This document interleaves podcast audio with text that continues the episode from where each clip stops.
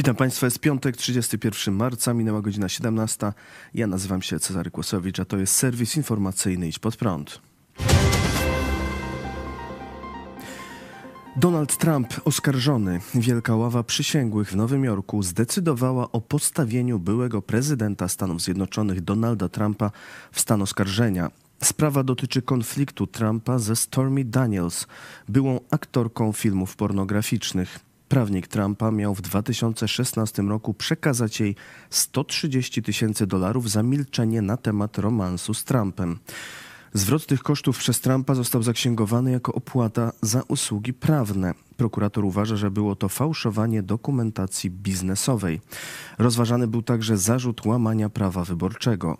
Jakie dokładnie zarzuty przyjęła ława przysięgłych, tego jeszcze nie ujawniono. Donaldowi Trumpowi zostaną one przedstawione w sądzie prawdopodobnie w przyszłym tygodniu. To pierwszy przypadek w historii Stanów Zjednoczonych, kiedy były prezydent ma przedstawione zarzuty kryminalne. Donald Trump tak skomentował sprawę na swoim portalu społecznościowym Truth Social. Ci bandyci i radykalne lewicowe potwory właśnie oskarżyli 45. prezydenta Stanów Zjednoczonych Ameryki i jak dotąd głównego republikańskiego kandydata do nominacji na prezydenta w 2024. To atak na nasz kraj, jakiego jeszcze nie widziano. To także ciągły atak na nasze kiedyś wolne i uczciwe wybory. Stany Zjednoczone stały się krajem trzeciego świata, krajem w stanie poważnego upadku. To takie smutne. Politycy republikańscy krytykują oskarżenie. Speaker Izby Reprezentantów Kevin McCarthy obiecał, że Izba pociągnie do odpowiedzialności prokuratora Alvina Braga za bezprecedensowe nadużycie władzy. Mike Pence, były wiceprezydent i potencjalny rywal Trumpa w wyścigu wyborczym, stwierdził, że oskarżenie wysyła do świata okropną wiadomość o amerykańskim systemie sprawiedliwości. Republikańska senator Lindsey Graham stwierdziła, że jest to szokujący i niebezpieczny dzień dla rządów prawa w Ameryce. Politycy Partii Demokratycznej uważają, że jeśli Trump złamał prawo, to powinien odpowiedzieć jak każdy Amerykanin. Lider senackiej większości Chuck Schumer powiedział: Nie powinno być żadnych zewnętrznych politycznych wpływów, zastraszania, ingerowania w sprawę. Apeluje zarówno do krytyków pana Trumpa, jak i jego zwolenników, by pozwolili na spokojne przeprowadzenie procesu. W Rosji zatrzymano amerykańskiego dziennikarza. W Jekaterynburgu korespondent gazety Wall Street Journal Iwan Gerszkowicz został aresztowany przez rosyjską Federalną Służbę Bezpieczeństwa FSB. Rosyjskie służby zarzucają dziennikarzowi szpiegostwo na rzecz Stanów Zjednoczonych. Redakcja Wall Street Journal kategorycznie zaprzeczyła oskarżeniom i domaga się uwolnienia swojego dziennikarza. Domaga się też wydalenia rosyjskiego ambasadora i rosyjskich dziennikarzy ze Stanów Zjednoczonych. Władze Stanów Zjednoczonych potępiły aresztowanie reportera.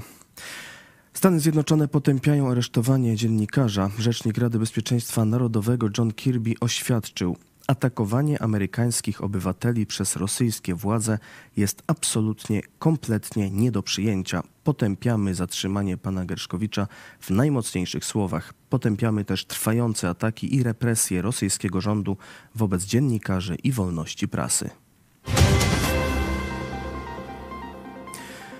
Po tym jak w poniedziałek premier Izraela Benjamin Netanyahu ogłosił wstrzymanie reformy sądownictwa, masowe antyrządowe protesty, które od wielu tygodni przetaczały się przez Izrael, ucichły, ale uaktywnili się zwolennicy reformy sądów.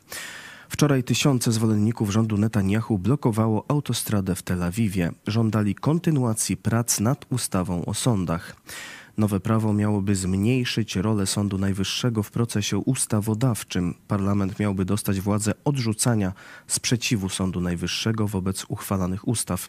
Ponadto zwiększyć ma się rola rządu w wyborze sędziów. Główny Urząd Statystyczny podał wstępne dane o inflacji za marzec. Według szybkiego szacowania Ceny od marca zeszłego roku wzrosły średnio o 16,2%. Dla porównania w lutym inflacja w skali roku wyniosła 18,4%, co było najwyższą wartością od 1996 roku. W ujęciu miesięcznym, czyli od lutego do marca, ceny wzrosły o ponad 1%. Czy Włosi zablokują Chat GPT? Chat GPT to bardzo popularna ostatnio aplikacja symulująca rozmowę z wykorzystaniem narzędzi sztucznej inteligencji.